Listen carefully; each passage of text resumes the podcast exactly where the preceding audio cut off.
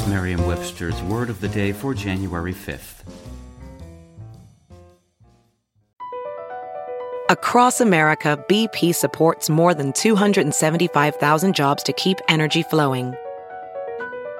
Jobs like building grid scale solar energy in Ohio and producing gas with fewer operational emissions in Texas. It's and, not or. See what doing both means for energy nationwide at bp.com slash investing in America. Today's word is permutation, spelled P-E-R-M-U-T-A-T-I-O-N.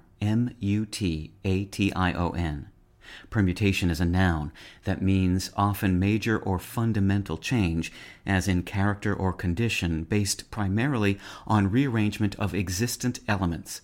It also means a form or variety resulting from such a change. Permutation can also mean the act or process of changing the lineal order of an ordered set of objects or an ordered arrangement of a set of objects. Here's the word used in a sentence from the New York Times by John Eligon. Two weeks after Wilder and Ortiz meet in the ring, Joshua and Ruiz plan to fight again in Saudi Arabia, which could generate several permutations of follow up bouts depending on who wins.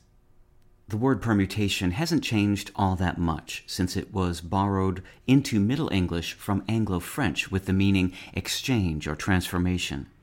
The Anglo French term traces back to the Latin verb permutare, meaning to change thoroughly, to exchange, and ultimately derives from the Latin word mutare, meaning to change. Other descendants of mutare in English include commute, mutant, and mutual.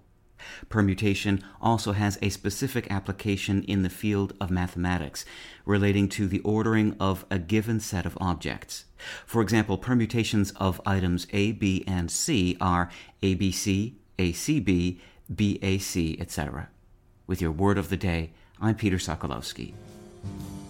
Visit Merriam-Webster.com today for definitions, wordplay, and trending word lookups.